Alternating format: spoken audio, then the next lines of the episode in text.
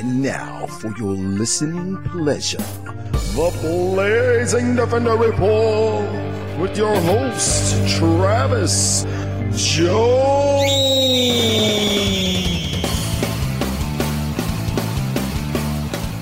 And we are live! Welcome, everyone, to another spectacular edition of the Blazing Defender Report. A very super special edition of the Blazing Defender Report. A holiday special. A holiday special. You thought Charlie Brown was the only one that got them. Nope, the Defender does them too. I'm your host, Travis Jones, the Blazing Defender. With me is your favorite co host, Big Sam. Big Sam's in the house. Finally got him back. Uh, he was sick, and then Oh, he man. was smaller, and he really wasn't Big No, Sam. it was medium Sam. Medium Sam, and was- it was medium a- Sam ain't no fun. We No, like it, Big was- Sam. there were some dark, dark times. Dark times for, Yeah. for medium Sam. Yeah, the But- yellow, Big, Big Sam's back. yellow Big, plague got me. Big Sam's back though. But look, guys, uh, want to welcome everybody to the show. Uh, want to welcome our Facebook Live listeners.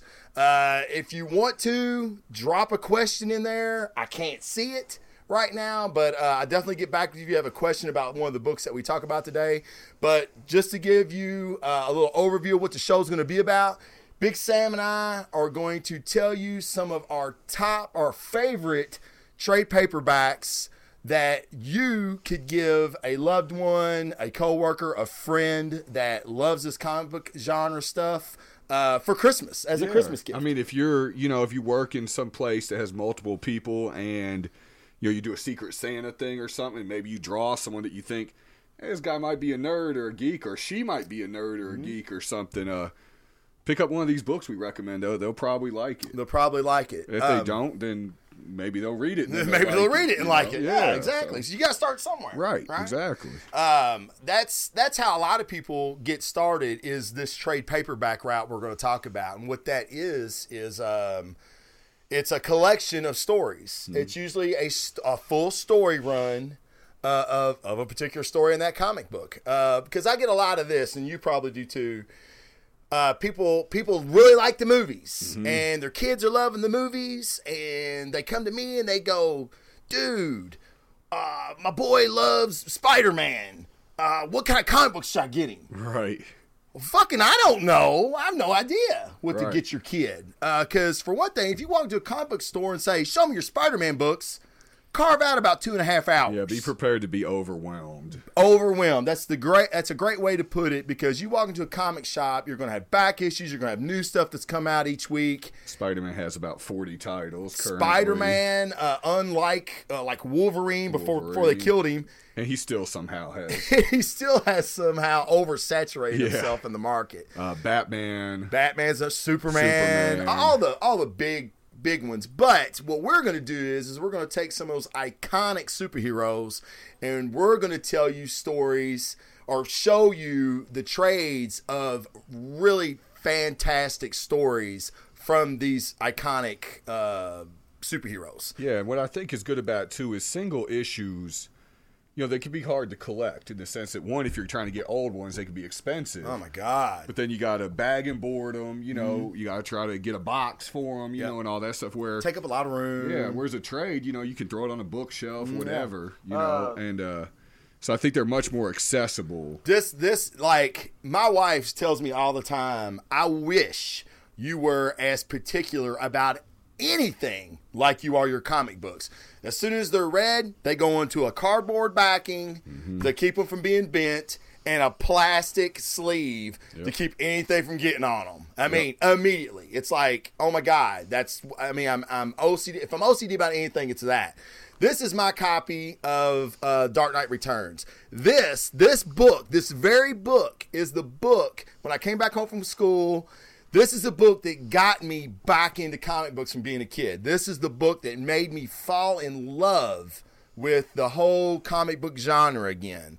Uh, and if you could see it, the, the video really didn't pick it up, but like it's mangled. I mean, my, look at a big, big, almost damn near ripped the cover off of. Because I give this book to people and I say, hey, give it back to me, but read it. And if you like it, you're going to like a lot more other shit out there. So uh, I give it to people because you know I've got the originals, so it's not a big deal. But it's a it's a great way to kind of pass it on too. Another great place you can go, uh, just real quick, is the library, the public library. Uh, if you have an, a library in, in your area or, or at school, um, they usually have a pretty good collection of trade paperbacks Yeah. now. So that that's a, a, a cheap alternative to buying them. in places like uh, half price books, Mm-hmm. books a mill, not books a mill. I'm sorry, uh, book and music exchange. Yeah, those places. Some of those places. Mm-hmm. yeah, you get them used, but they're generally pretty good condition, Right. And they're cheap as can be. You know, instead of twenty bucks, you might get it for eight, Right, You know, right, something like that. Yeah, eBay. A lot. There's a lot of places you can go for a first and time reader. You know, that's Yeah, don't don't invest a lot of money. No, Uh, it's like buying your kid his first car. You know, you don't want to buy Right. a 16 year old a Porsche. You know, right. Uh, nor could I. Right. But it, Right. I wouldn't even if I could. right? Uh, Exactly. my dad, who got me into reading comic books, one of the reasons that like old comic books are so expensive is because back then they really didn't know what they had. right.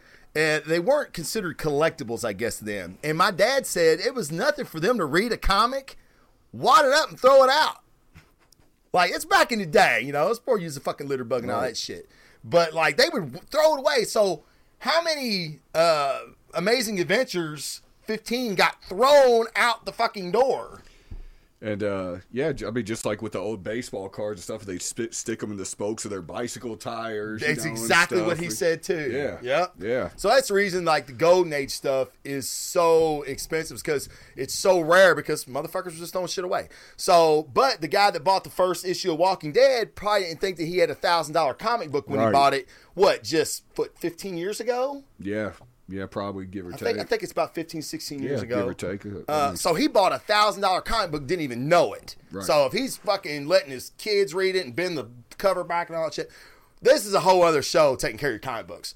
Uh, what we want to do is is just kind of give you an overview, give you some ideas for Christmas, Right. and you know, fuck it. If you ain't got anybody, that you want to buy something like this for Christmas, buy one for your fucking self. No You'll doubt. love it. Um, well, speaking of Christmas, Ah. you know, you gotta you gotta have money to get these type of things. yes, and uh, we have a sponsor. we do have a We sponsor. have a sponsor. I people, I can't believe it either. Uh, it's not a bad sponsor either. No, it's pretty awesome. It's pretty awesome. pretty awesome. Uh, it is. Hooters. No, I'm joking. Oh, I'm joking. It was- It's not Hooters. no. Could be. Yeah. No, it really couldn't be. Probably not. Probably not. Probably not. Loot Crate. Loot Crate's our sponsor. Loot Crate is our very, very esteemed sponsor. Hooters Uh, does give us free meals sometimes. though. Sometimes they do. Yeah, it's like I find like like pubics in it and shit. Right. Yeah, which But I is, mean, is, is still, common. still eat it. It's I still eat it Right. and then send it back. Right. Uh, with just the hair on the plate. I hated Hey, man, Look at this. this shit. Yeah. Uh, but no, Loot Crate is our sponsor, and you're like, "Who- what the fuck is Loot Crate? Uh, Loot Crate is a monthly subscription box that you get every month, and it comes with uh, geek and gamer apparel, exclusive stuff. Like this isn't like uh, some knockoff shit. Right. This is licensed stuff. Like if there's Marvel stuff in there, it's licensed. Mm-hmm. And I've got the read. Uh, let me get it. Mike, you can edit that out if you want. All right. Uh, the read is on a quest for epic gear, housewares, and collectibles. Loot Crate brings you between four to six of the coolest curated mystery items every month straight to your doorstep. It's the best surprise you know's coming. Our next crate theme is Origins. We have some awesome exclusive items for your old school favorites. This January, see where it all started and explore the icon's origins with historic items from featuring Superman, Captain America, Mario, the Teenage Mutant Ninja Turtles. I, did, I didn't Yeah. see that. Yeah. Uh, including, as always, our monthly T-shirt and pin. And I have to say, their T-shirts are pretty cool. the pins are not. The pins, who gives a fucking shit about Right. the pin? Uh, but give it to somebody. Right. Somebody, somebody wants it. Yeah, someone wants to put like 40 of them on their, on, on their fucking hat. Or their well, backpack well, it teach you strap, uh, know? Fridays that Oh, had yeah, all, all the, the- yeah. it was called flair. Yeah, the little tchotchkes. and- yeah, the more flair you had, like the better server you were, which was bullshit. Right. But um, so you get the uh, the monthly T-shirt and the pin.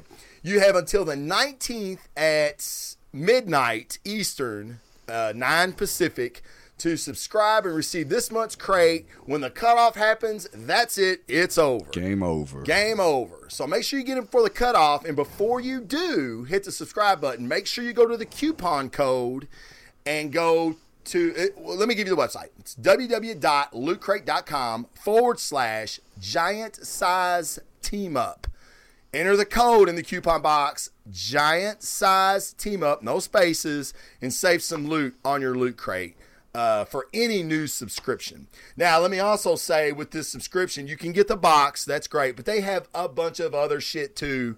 Uh, they have just a shirt loot crate. a Mega box. They have a mega box, which is like that motherfucker's like hundred dollars a month. Yeah, it's who crazy. The fuck, who who the fuck would do that? The same one buying the Porsche for their kids. Ex- that same guy. one, yeah, That fucking exactly guy. that fucking guy. Uh, but they have a like if you like just crazy socks, they've got a socks crate. You can mix and match the crates. They, they've done a lot of stuff with their subscriptions, which is actually pretty yeah, cool. it is cool. I actually thought about getting into the. Uh, I keep I say this every episode. I haven't done it yet. Uh, I, I want to get into the shirt uh, crate and uh, see, see what that's all about. But hey, it's pretty cool. Hey, and another Christmas gift idea. Could be. Could Yeah, be. I mean, and you can do you can give somebody a three month uh, box. Yeah. You can get a six month box. You can get twelve month box. Now, now, granted, like with any subscription, the longer you go, the cheaper it's going to be. Right. So just keep that in mind. But a three month box would probably cost you uh, around seventy bucks. 75 bucks, Yeah, with like with with the coupon. So Yeah. yeah, you know that'd be pretty cool. It's Yeah. actually really fun when you like you pull in your driveway and you see a loot crate box. You're like, oh shit, Yeah. loot crates here. yeah, You no what I doubt. mean? That's So yeah, all right. it'd be nice to get something in the mail other than a bill. No shit, or summons, or Yeah, God, I hate those. gotta hate those. It might be your baby. you know, Oh yeah. Oh, child support. Yeah. The, well, what about the the little? You gotta go take this paternity test. Oh yeah. That's or awful. the uh, we got you on surveillance when you Yeah. thought you were disposing of the body. right. Yeah. Or hey, you ran this traffic ticket and we took a picture of you. Yes, dude. Those are all over in Gatlinburg. Yeah. All over Yeah. in shit, Gatlinburg. it- that's bullshit. it is man. bullshit. They, they, you don't. You wouldn't get it till you got back here, Right. and it's like 128 Right, bucks it's or just some it's, shit. It's not cheap. It's ridiculous. Yeah. Um, all right. With that, what? You got something else? Nah, we're good. With that, I want to give two shout outs real quickly uh, to two Facebook groups that have been uh, instrumental in in, in hel- helping me promote this show and have given me a lot of love. I was doing the Nerdgasm Hour like a year and a half ago. Yeah, it's been a minute. It's been a minute. Uh, they have always supported me. I, I really, really appreciate it. Is that that chicks with boobs and beers or whatever? That's that was that other show I was doing. No, the one the girls, the girls that do the show. Boobs, Oh, boobs and beers. All right. What's that shit? for for uh, transparency and clarification's sake, I am in a network, the Giant Size Team Up Network, which I should have explained that when I fucking did the the loot crate read. Uh, I just I automatically think people know, but Just spelled it. I should yeah yeah I, yeah I'm gonna fucking spell it for you. Uh, copy and paste. There you go, motherfucker. I spelled it for you.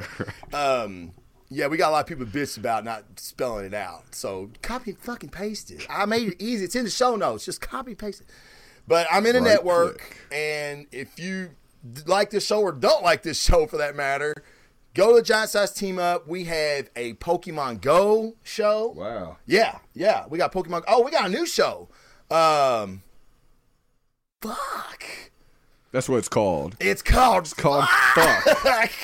It's a great show. That's my new show. Damn it! No one steals that name. I'm show. trademarking it. Um, I don't think you can trademark fuck. Is it?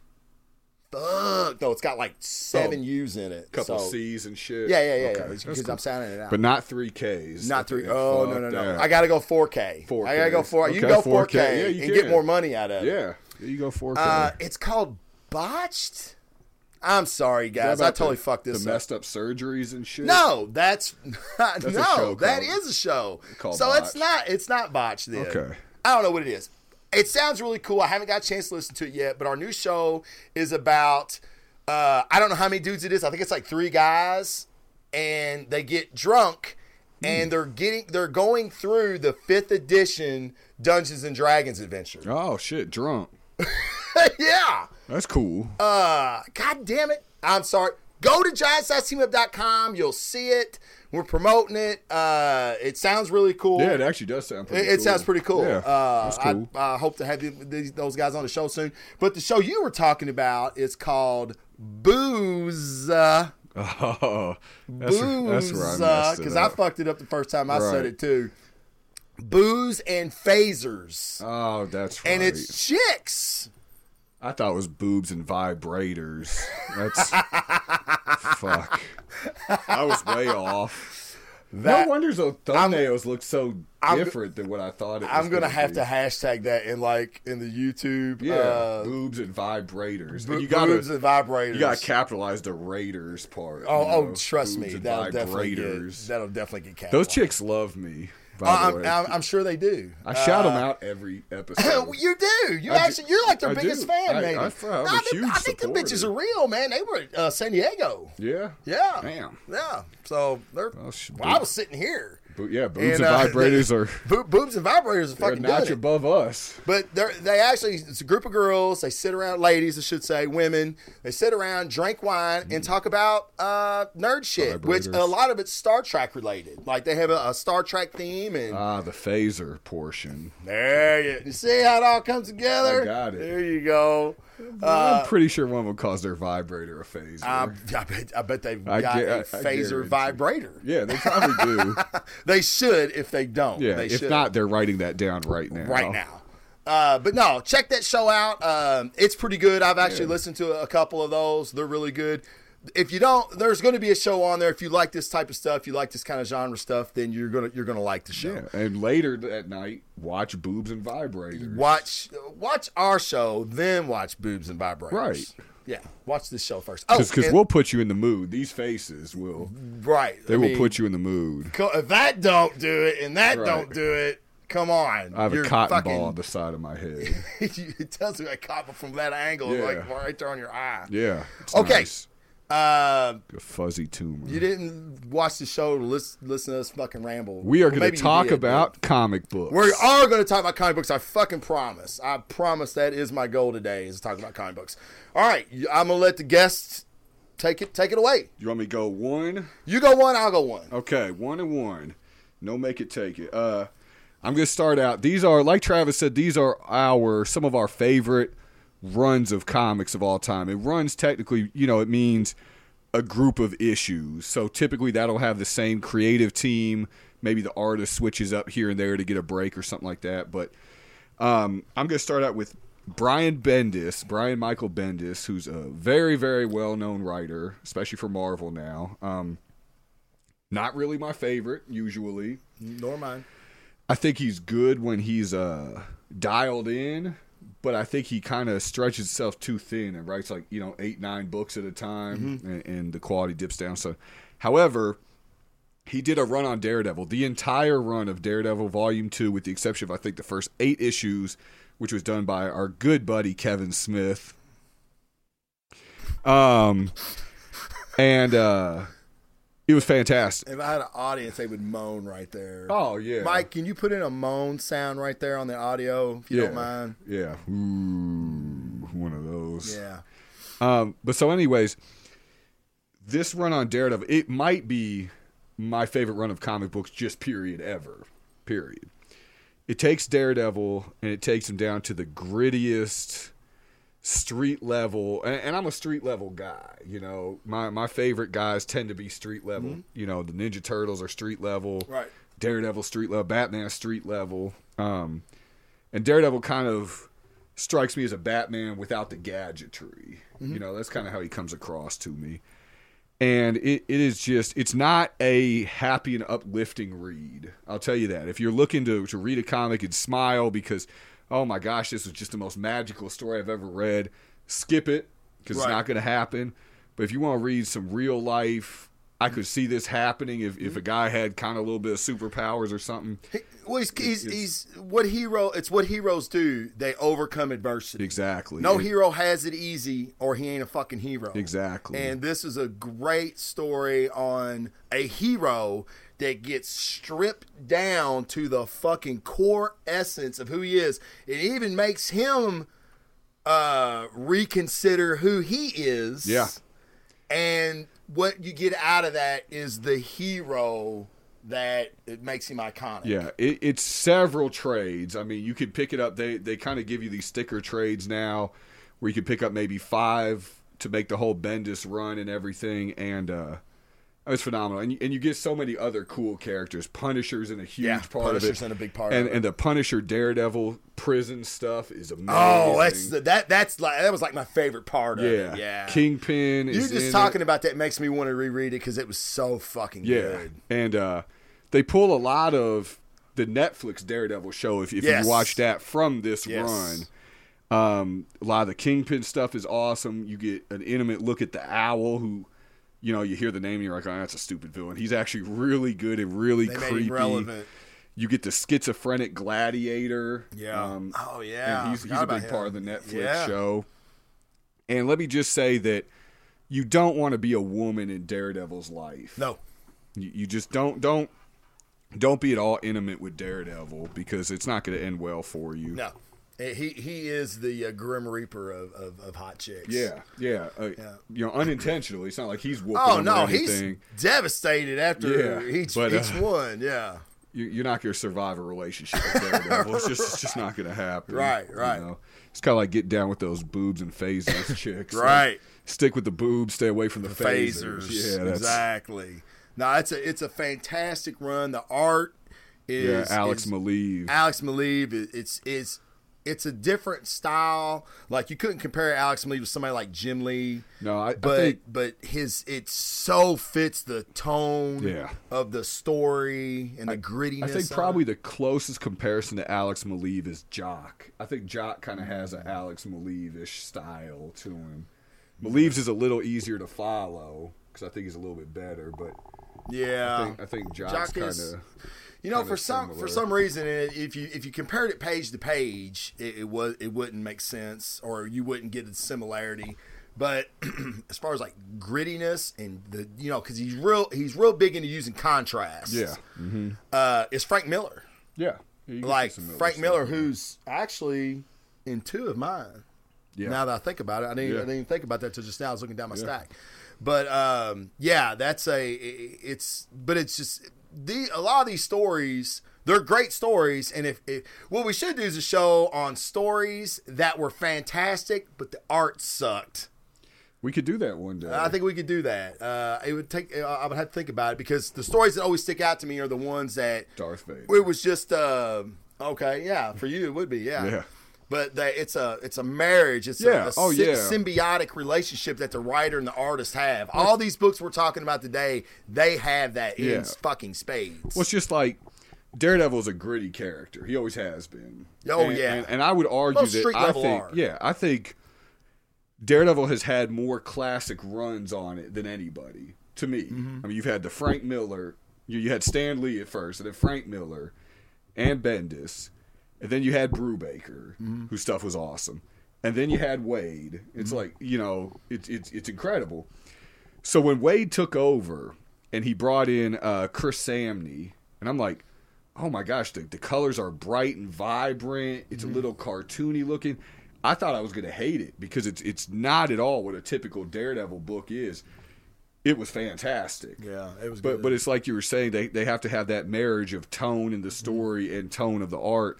And I thought it wasn't going to, but it, it did. It, did. completely did. Yeah.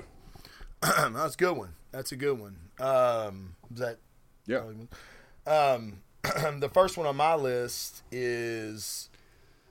I was thinking about this the other day because when we were talking about our list, the Ultimates Volume One is on my all-time list, and for a thousand reasons. And you know, you were saying it the other day. You're like, we are talking about the Brubaker run on, on Cap, and I thought because you were like, that's what made you a Cap fan. It really wasn't this is the run that made me a Cap fan because I'll be honest, growing up, uh, Cap was uh, I like the street level guys too. Punisher, Wolverine, you know these guys that they would fucking kill you. They would end your ass, and I like that. I like the anti-hero guys, and Cap was always the Boy Scout. Yeah. you know, and all.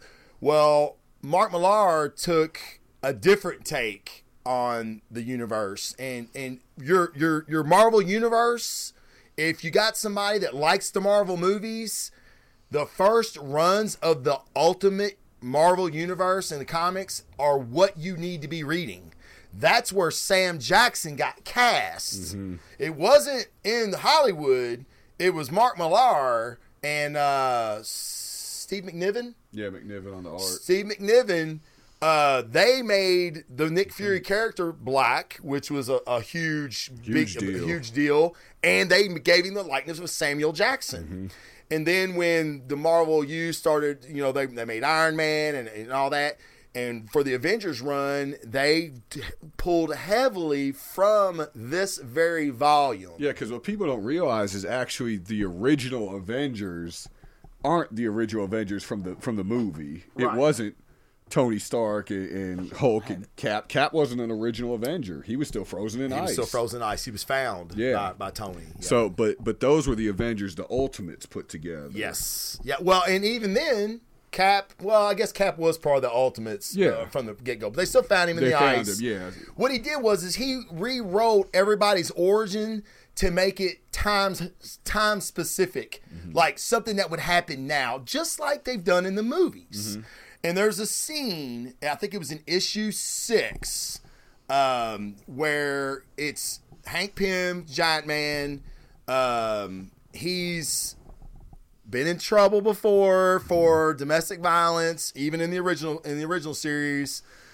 He smacks around Janet uh, Pym, who Cap has kind of developed a fondness for since he's been thawed out of the ice. She's the Wasp. She's the wasp. Yes, thank you. Yeah. Um, and Cap goes and hunts him down. And he, he Pym's in a bar and he's kicking back drinks. And Steve walks up to him and says, Hey, uh, change. And he's like, Get out of here, Rogers. This ain't you know your business. And he smacks him. Change. Damn it, Steve. Get out of my face. Smacks him. Change. And he just keeps doing it. And then finally, you know, Giant Man's like, You want some? You want some? Blows up, takes the root. The whole time, as soon as he starts changing, Steve takes off across the street, goes into the building across the street, and he's running up the steps. And, you know, the whole time, Giant Man, he's going through the building and everything. Steve jumps out the window with his shield and cracks him right in the face. He kicks Giant Man's ass and then is like, and then walks like mic drop moment, you know, like walks off like, don't be smacking your bitch again. Right. And I mean, he he made Steve Rogers was an army ranger. He was a soldier. Uh, granted, he doesn't take life indiscriminately, but he will fuck you up. And I was like, oh my god, this dude's the baddest guy I've ever seen. and I just fell in love with him. Uh, but that's just and that that's just one issue in that run. Uh, but that's in the that's in the first trade. So uh, that's an excellent trade for somebody who loves the movies. Ultimates Volume One. Uh, it's basically uh, uh, uh, uh, an updated Avengers origin story. It's different than the movie, so don't think you're getting the same thing. There is also that animated Ultimates movie. Uh, Yeah, very good. yeah, two volumes, and they they kind of took that heavily. comic, yeah, Yeah. and put it into The, an anime the comic, version. It the comic's good. grittier. The, com- Yeah, the comic yeah. is much grittier. Uh, Definitely. to me, it's Millar's best work. Well, that's the other thing I was gonna say is, is you know the Ultimates was good when it made you such a Millar fan when he continues to disappoint us on so many things. but you still give him every I shot. do, any, man. Any Millar comic comes out, Travis is gonna check it out. I'm gonna get it. Uh, but I mean, like Jupiter's Legacy and stuff. I mean, I love, I love good that. stuff. Yeah. I've got a Millar book on my list, amazingly. Which one is that? Red Sun. Go ahead. Go ahead with it. Okay, so there, there's your segue, folks. Segue. See, we do segues on this show. Oh We're my legit. Gosh, yeah, Shit. Jesus. Take So- boobs and phasers. Yeah, we've got got that shit too. Anyways, I've got a cotton ball in my eye. so Jews don't wear these hats. Um, so yeah, I've got a Mark Millar book too. I've got Superman Red Sun, which uh, you know, full disclosure, I am not the biggest Superman fan. You are not. No, I, I mean I like him. He's cool in the Justice League and things, but I just think Superman is one of those characters that is incredibly hard to write Incredibly. incredibly because to me, you know, he's all powerful. So either there's kryptonite involved and Superman's going to get hurt, or there's not, and he's not. Now they, Right. they've tried to remedy this by making all these different things that have survived Krypton, you know, Doomsday, and then the Kryptonians that were in Kandor and all this other stuff. But it, none of it feels organic. It feels Right. like it was forced to give Superman something to fight. You know. Um. So to me, there's only been a couple really good Superman stories. There's been cool stories with Superman in it, you know, like Dark Knight Returns, which is on your list, I know. But but as far as a Superman story, there's always been a couple, and the one that by far sticks out to me is called Superman: The Red Sun, um, and that's Red Son S O N. It's a play on words because Superman gets his powers from us having a yellow sun, Right. and I believe Krypton had a red sun. He did And but this is Red Son because instead of crash landing into Kansas, Superman crash landed into uh, Russia when it was still a communist country. And this is called an Elseworlds tale, Right. which means it takes place outside of continuity. In Marvel, they tend to call them what if stories, but in DC, they call them Elseworlds. right. And so same same origin, Krypton's going to blow up, blah blah blah blah. He gets shipped off by his his parents, but instead of the spaceship landing in Kansas, in, in our good old American, uh, you know, democ- democratic country, he lands in communist Russia and is brought up with communist values, and he becomes an oppressor of democracy and of freedom. And then you get to see a lot of cool characters like Batman and some others rise up against him, and you just have a completely different take on it. But I, I think it was absolutely brilliant the way it was done because was. you know that's something that could have easily happened. His spaceship could have landed somewhere other than Exactly. Kansas, you know, other than where those Jewish Kents were at, you know. Right. Um, right. and yeah, I just I, I loved it. It's all time favorite Superman story and one of my all time favorite stories. Period. Yeah, it's really, really good. Um, and what's cool about it was like it, it's it's the different versions of the Justice League that you see. Right, exactly. That's really cool. Uh, It'd be cool if it was just a story about Superman too, but Right. you know you got to have that uh, opposition that rises up against Right. him. Batman's awesome. Batman's Oh, awesome. gosh. it's so so cool. His his outfit and everything. Where and he's Russian as well. So Mm-hmm. there's a different take. Um, yeah, it, it was. Um, I'm I'm trying to remember. It's because it's been so long since I read it, but wasn't the ending? I don't. I'm not gonna spoil it, but the ending was pretty fantastic. It was. Okay, It that's what I remember. All right, I don't want to. Big, like, big shout out to the artist on that, Dave Johnson. He- Dave He doesn't get a lot of credit because he kind of does a lot of like uh, He- you know, he variant, variant. Yeah, he didn't do a lot of stuff. interiors. No, he doesn't That's do a the reason people don't know him. Yeah, but his art is always phenomenal. Always good. Yeah. no, that's a that's that's a fantastic book. Ah, yeah, and, and you know, until you said that, I, I forgot Millar did it. Yeah, yeah. Mark he, Millar book. he can do it when he wants to, man. yeah, he can. No, I, he can. I mean, just- he, he's He he don't get. he's just one of those guys that either he he nails it or he Misses. bombs it. Yeah, Yeah, he misses. I mean, Kick Ass was great, Mm-hmm. but the subsequent Kick Asses have been terrible. Um, you know, Jupiter's Legacy is awesome, but Empress was about as cookie cutter as they get. You know, Mm. Huck was good. Yeah, Huck was an original, a pretty original idea Mm-hmm. that I can see being a better movie property, which it is a movie property. Everything Millar does turns into a movie. Wanted, Wanted was I fucking love that with uh, J.G. Jones. Mm-hmm. Uh, was the artist on that. Wanted was which was the movie.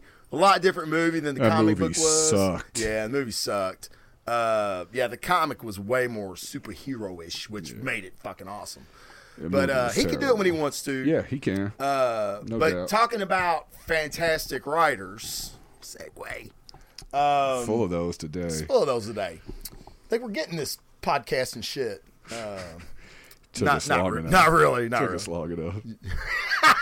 All right. It's probably the antlers. Yeah, yeah, that's what it is. We're like, well, we look like idiots. Let's just fucking go for broke. Right. We've never done that before. We've never done that before. Yeah. Um, Jason Aaron. Okay. Um, Jason Aaron, as of right now, and probably the last three or four years, he has been probably my favorite writer uh, on on the stuff that's coming out on a on a on a weekly uh, monthly basis. Uh, but he did a book Pretty that much weekly for him. yeah, yeah, yeah. He's a hard working dude, man. Yeah, he does. And but it's and it's good. It's all quality. It's Yeah, like whereas no we were doubt. talking about Bendis. Not Yeah. not saying Bendis is not as good or whatever. He's not. I am. But uh, yeah, yeah. I fuck it. I'll say it too. Um, it, it you know where he you could tell when he's doing so much shit he gets bogged down Right. And it gets kind of stale. Aaron's just constantly putting out superb shit, man. Uh, but the book that jumped this character up into my top three, uh, which I've always liked him, but it wasn't until I read this that I was like, oh my god, this motherfucker is a badass. Thor God Butcher. Uh, the story by from from Jason Aaron with the artist, which is phenomenal, beautiful art art style work. Not like comic book art, but like art you'd see on a art, fucking yeah. museum. Uh, Assad Rabik.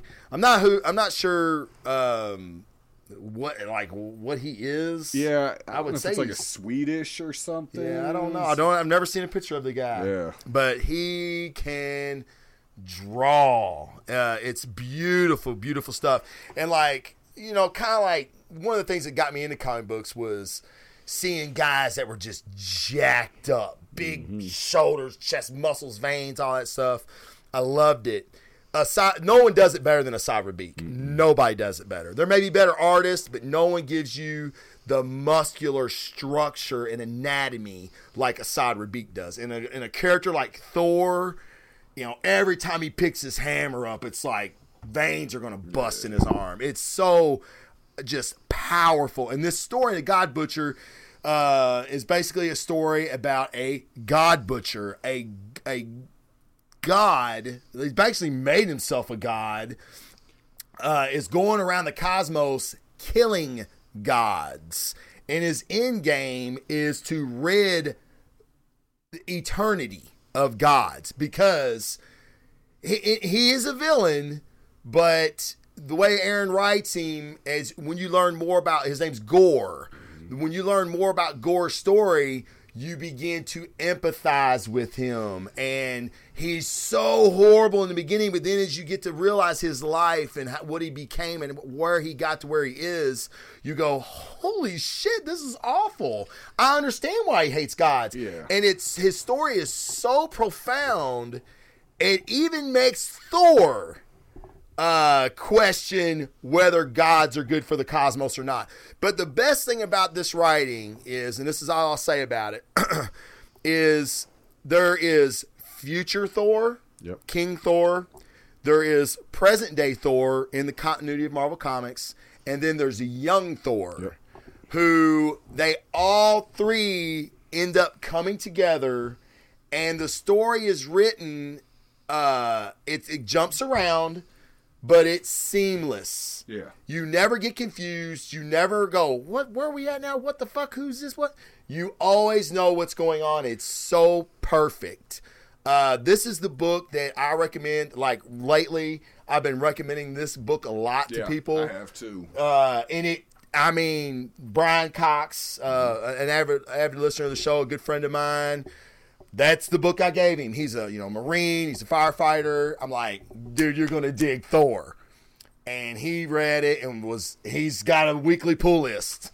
That- and that's how Luke was from our show. That was one of the first book I recommended him. Was Okay. and he bought both hardcover trades of it, and uh, Yeah, because it's two stories. Yeah, but God Butcher's the first part. yeah, God Butcher and the God Bomb. Yeah. and uh, he's got weekly pull list now. That's so just- aw- that's so awesome. And these are people that probably didn't know a whole lot about Thor. I always kind of liked him, but I always say I'm like Thor, but I try to be more like Cap. You know, that's the reason they're my basically my one and two. uh, but I'm more Thor. But you know, I want to be more like Cap. You know what I mean? But Travis did just call himself a god. yeah, well, Siri does call me the Thunderer when I ask her shit. That's so- pretty awesome. Pretty awesome. Uh, and, well, and, and to you know Jason Aaron's credit, Thor is a character that if you don't nail his voice, sounds really stupid. stupid. really stupid. Yeah. And uh, he nailed it because I'm, I'm not a Thor fan. Right. You know, I don't dislike Thor. Sure. Um, you know, he's kind of like Superman to me. Not as hard to write, but more like I like him when he's in other stuff, but I don't really like his standalone stuff a whole lot. And that whole Jason Aaron run uh, was incredible. Yeah, it was. He's fantastic. Turned, yeah, he's got a female Thor now that's not that good to me. No, Um, it's not that good to me either. but but he's doing the unworthy Thor, Right. And that's awesome. it's been fucking awesome. Yeah, I think I Yes. texted you. It was like unworthy Thor two is amazing. amazing. Yeah, yeah. the, It- the first one was good, right. and I liked where it was going. But Yeah. and that's that's Aaron. He he don't take long to get going. Nah, the second one really stepped it up. Uh, Yeah, I the second one was fantastic. I'm so disappointed. It's only a five issue run. I know. like, oh, Maybe they give him Mjolnir back. Yeah. Um, well, I think he's gonna get that ultimate hammer back. Uh, yeah, Now, but and- and then I hope that's that not the same to me. right. Right. You know. But it's better than turning him into like a female. right. Yeah. Sorry. I mean, Thor should just be a guy. Right. Not nothing misogynistic about it. It's just he should be a guy. Right. I'm not talking bad about female characters. No, not at all. Thor's There's plenty of great ones. Yeah. None on my list, but oh, actually, there is a heroine on my list. Debbie, Debbie. Tokyo Ghost. Ah, yes. That's Yeah, true. but it's your turn. You go ahead. Well, and to segue into that, we were talking about great writers, and you just talked about a Rick Remender book. I did. So I you said your it. favorite current monthly guy is Jason Aaron. I did. And kind of my favorite current monthly guy, see, we're going to spoon feed you this one, is Rick Remender. Yeah, he's good. He, uh, so good. I wish he would do some superhero stuff again. It's not his bag though, and I think that's what I like about it. Yeah, I mean, he, when he does it, it's great, it, it's good. but yeah. he doesn't love to do it. he don't love to do he it. I'd rather him his- do Yeah. like what he's doing. Right. And actually, it was funny. I was going through an old Ninja Turtles trade I had, just reading through some of it, and I have an issue that's in that trade where Rick Remender was the artist because he started as an artist and then started writing. I had no idea. Yeah, and I've got I've got Rick Remender drawn Ninja Turtles issue. Holy shit. Yeah, I was like, what the fuck? Was it good? Yeah, yeah, it was. Motherfucker's just talented. Um, Yeah, because I didn't know it either. And then, so I researched it, and it was like, yeah, Rick Remender started off as an artist and then went into writing. And I was like, wow. That's fantastic. I had no idea. Yeah. That's cool as shit. So anyway, so I, I'll talk about my favorite Rick Remender uh, story, which there's tons of them. Uh, Travis is going to talk about Tokyo Ghost, which which is incredible. Besides the male to male blowjobs, and My penis. Yeah. shit was crazy. Um, just the, the the nut shot, man. Like you could have done without that. yeah. At least you spit it out. Yeah, true. Because yeah, I think he was dead. Oh, was he? Thanks. Well, no, the the reporter wasn't, but I think then he made the severed head suck his dick. Oh, yeah. So yeah, normally when your head's severed, you're dead. Um, yeah, it was it was a lot. Uh, remember I texted you and I was like, "Have you read Tokyo Ghost?" I think it was six, six yet. You were like. The blowjob part, and I was like, "Yeah, Yeah. that one," and you were like, "Yeah, that was- like, that was what weird. Are you doing to me, Rick? yeah." I think that was Sean Murphy, dude. Probably. I think Sean slides that in there. it's a joke. Just do, 17 layouts aren't done yet. Just wait. um, so yeah, so there's there's tons of there's Tokyo Ghost, and this is just currently Black Science. Deadly Class is phenomenal every month. It, it so should have been on my list. I kind of want to put it on my list now, Well. other than Tokyo Ghost, which was fucking phenomenal. Yeah. Sean Murphy makes me want to put that on the list, but um, Deadly Class is so fucking good. Deadly Class is amazing, and they're making a show, about time. right? Which I don't know how they're gonna pull that off unless it's like an HBO It, thing or it, something. it'd be great. And uh, Remender's helping them do it, so it's gonna Better. stay authentic. You know? What's your book? Yeah. Oh, is Deadly Class Oh, your oh, book? No, no, no. I'm getting to it. I'm just Oh. naming all the crazy Remender stuff. Oh, okay. So I want them to know just how good this is to beat out all these books. You know, Low and uh, Agent 47 was amazing, all this stuff. So, anyways, uh, Uncanny X Force. Yes. This is funny because I keep saying, ah, I'm not a fan of this that much, but I'm not the biggest X Men fan. I'm not either. It, they've never been my cup of tea. I liked them a little as a kid because Wolverine was such a badass. Mm-hmm. Yeah, I loved Wolverine's kid. And I love X Men's villains. Magneto's villains. incredible. Apocalypse. Apocalypse, Sabretooth. The Horseman. yeah, the the horse. The Reavers. I mean, even the things like the uh the Brood, those aliens. Oh yeah, are awesome. uh, the Hellfire Club. yeah, Hellfire Club. Mister. Sinister is, is one of my favorites. You know, Uh, just the They've got on. great, Sentinels, great villains. Trask. Yeah. I mean, it just goes on. their villains are incredible, but their heroes are only so-so to me. I just Yeah. Mm-hmm. never really identified with them. Um, loved Wolverine as a kid, like I said, because he was such a badass. Um, and I've always kind of like Nightcrawler, I mean, Crawler's really good. but just just not my thing. So my buddy is like, "Man, you love comics, right?" He I said, "Yeah." He said, "You have to read Uncanny X Force." I was like, "X Force, like the shit from back in the days with Cable and Domino and shit." Uh, Rob Rob Liefeld. Right, yeah. Rob Liefeld made that shit. Warpath and all that. No, I don't think I'll be picking that up. He's like, dude, it's nothing like that. It's amazing. He was like, Rick Remender wrote it, and I was like, Rick Remender, like Fear Agent Forty Seven, you know, Fear Agent. He's like, yeah, and I was like, I'm in. All right, I'll check it out. First issue, incredible. Incredible. It's kind of the origin of Apocalypse and the mm-hmm. Four Horsemen. Which had never we'd never seen before. Nope. And the artist who we've talked about before, because he's currently on what might end up making my list one day, another Rick Remender book, which is Seven to Eternity. Yes. The the way those first three issues have gone, if it stays up on that level, it- it'll be on this list one day. yeah. But Jerome Opeña is the artist, and I, I think dollar for dollar, Opeña might be the best, Best. artist in and, the game. and, and when I was talking about Rabik earlier, that's the guy. When I said there might be better artists out there, right. and I was thinking, you know, my, my, my little my little brain was going, who? And I went, Opeña. Yeah. Maybe. Yeah. Uh, maybe. Yeah. They're, they're different styles. Apples and oranges. Very I love different fruit. styles. Uh, so I love them both. Very but, different styles. But uh, yeah, very different styles, but just fantastic Yeah. artwork. I think whereas you kind of said Ribbich, I, I've always called Ribić, and I don't know if that's how you say it or not. Esad Ribić. Um, you know, his stuff is like you said. You would see it on a gallery. It's artist. You know, it, it's painted. It looks great. Yeah. Jerome Opeña is the comic book guy. The comic book. Like guy. he, if you want your comic book to sing, you get Jerome Opeña. You know, and uh, so so the combination of Remender and Opeña, you know, it's going to be good.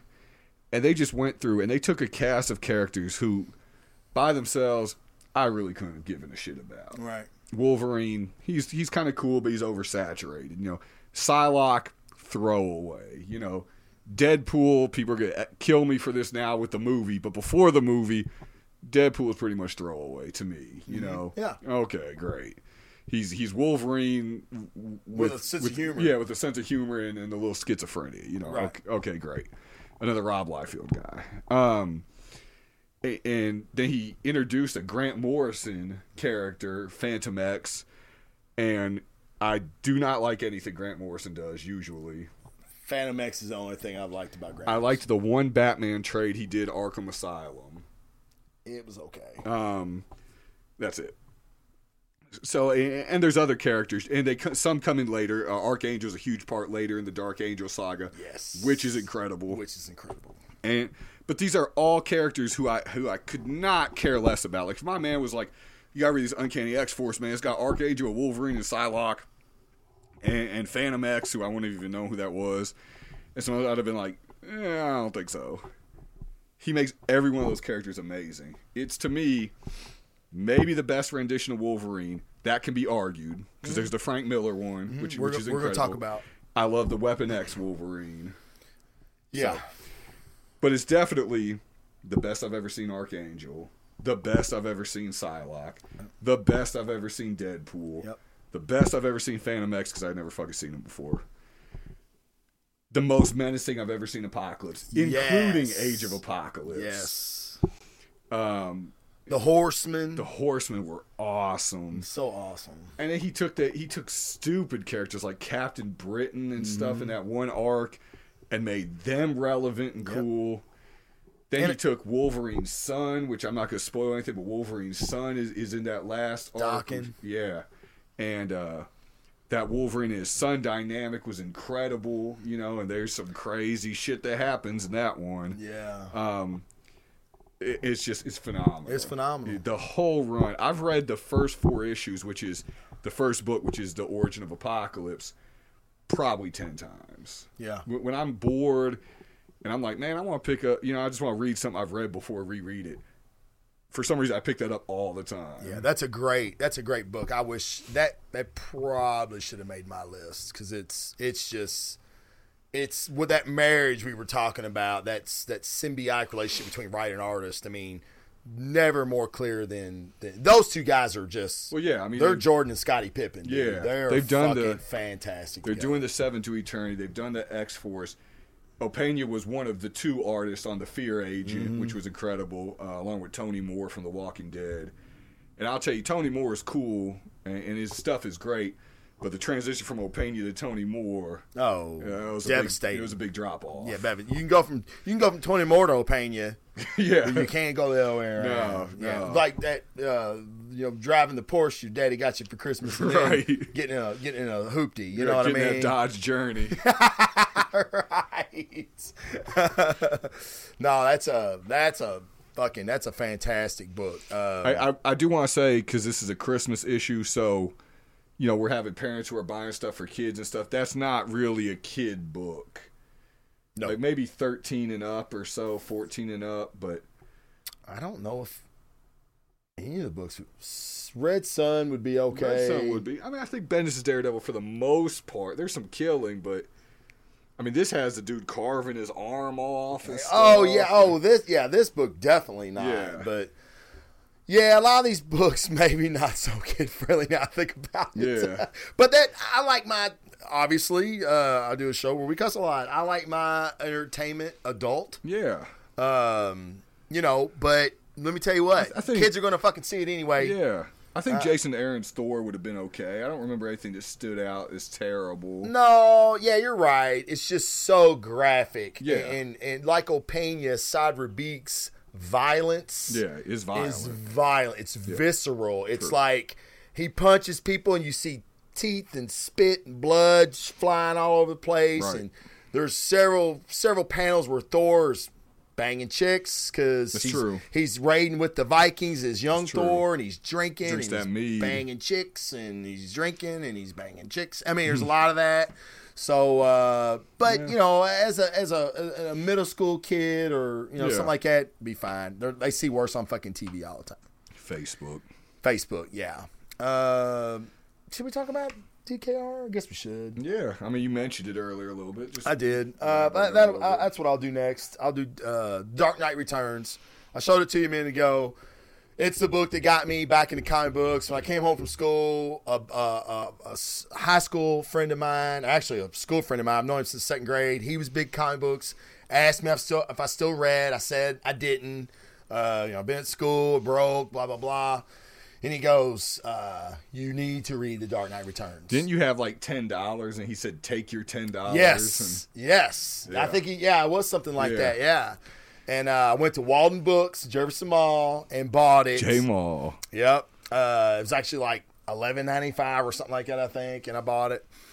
Uh, fell in love with it. It's a story about old Bruce Wayne, an older Batman. He's probably in his late fifties. He's basically been retired uh, from being Batman for several years now.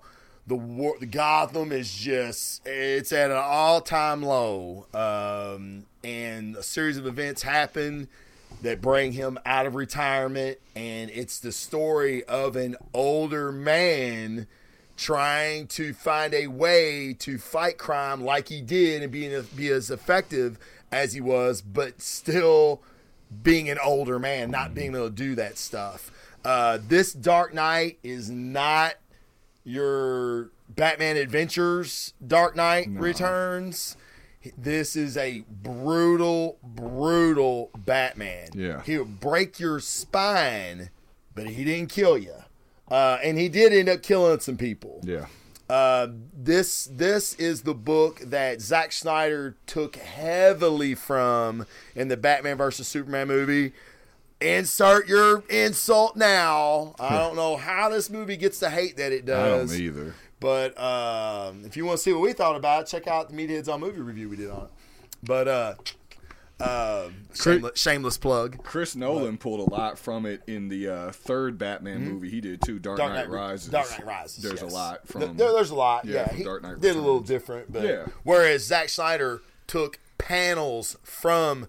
If, if you're a fan of that movie and you haven't read this, when you read it, you're gonna go, "Holy shit, that was in that movie!" Yeah, like Superman getting nuked and just floating there. Yeah. I the mean, horse. yeah. Uh, just well, we went when we did the review show. We went. I mean, just Yeah, we it went was through a lot when he's it. holding the the big uh, like M88, the, the big machine gun at the end when he's Oh, saving yeah. Martha. So yeah, uh, it's a it's a fantastic book. Um, the Mutant Leader, which is something that I really want to see. That I've heard there's rumors that the Mutant Leader they're they're talking about a guy Hmm. that's a huge. He's a wrestler. He's a big huge guy. They're talking about he could possibly be a mutant leader Hmm. in a future movie. So we'll see about that. But that is a fantastic scene. It's like scenes like movies and TV shows. I think about comic books. I think about this book, and that's the scene that pops out. Is the mud hole scene Oh, yeah, where if- he fights the mutant leader for the second time? Yeah. It's so badass. And if you want a gift in a different media, the animated Dark Knight Returns is, is incredible. yes, I mean, they talk. It, it's my all-time favorite animated movie. DVD, yeah, I mean, they, movie. they just just nailed it.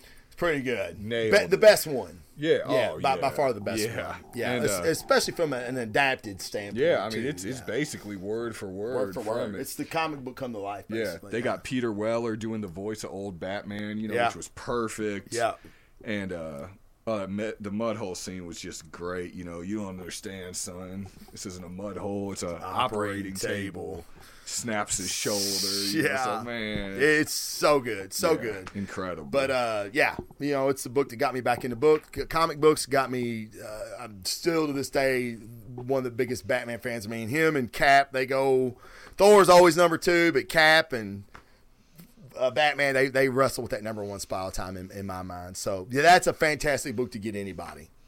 So All right, and we'll segue over. I've actually got two Batman books made my list. Um, we'll talk about the first one, and this one uh, is more or less kid friendly. It's it's there might be a thing here or there that you're kind of like, eh, but but really, I I don't think I would have any trouble if my kid was reading this. Um, and that's Batman: The Long Halloween. Picture of it right there.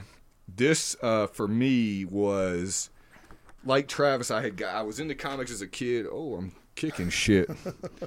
um, yeah, we're good. I was I was uh into comics as a kid. Had to stop, you know. You grew up playing ball and all that stuff, and went off to college. Got back in them into college for just a little bit, and it was just it, it was too expensive of a hobby, you know. I'm like I just. You know, can't uh, continue to pay this much money. That's what it was for me, yeah. on a college budget. I wasn't going to Duke, so Right. or, or you know, or Kentucky and getting paid to play ball. right.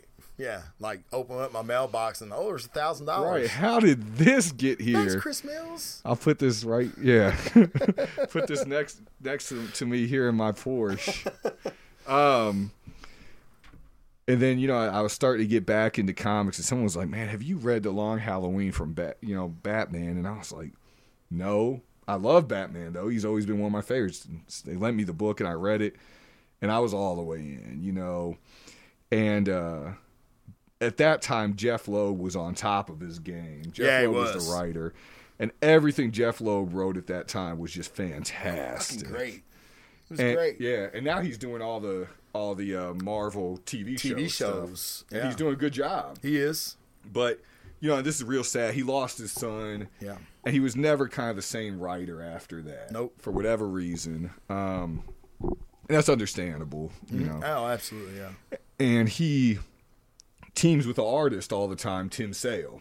And Tim Sale is like my favorite. Yeah. Tim Sale's really stylized. So you either love him or you hate him. But I love him. He show- drew a Batman for me. Excuse me, that I have. Yeah, show him that Joker. I'm gonna show you this Joker, uh, just to give you an idea of how stylized he is. That's that's kind of what it, his art looks like. It's a little cartoony, Uh, but it it but I'll show I'll show you Batman Yeah, he just draws to show big you. round muscles too and stuff. Yeah, like I kind of like this. Uh, I thought this was pretty cool. Yeah, he draws some big. He draws big jack guys. Like that's Batman. So I mean, it's it's a it's a great comic book art. Yeah, you know what I mean. for sure. Look, And he he drew a Batman for me that I have framed and you know on Yeah, my it's wall and stuff, and it's it's one of my favorite you know possessions I have. Um, here's another picture. I just want to show this real quick. I see how he draws Batman's cape. It's almost kind of like a uh, McFarlane Spawn Yeah, type cape, where it's can- alive almost. and you can see how long and pointed he makes the the ears. Ears. Yeah, that's a big Tim Sale trademark. yeah, but his use of awesome. shadows and his inking is just incredible.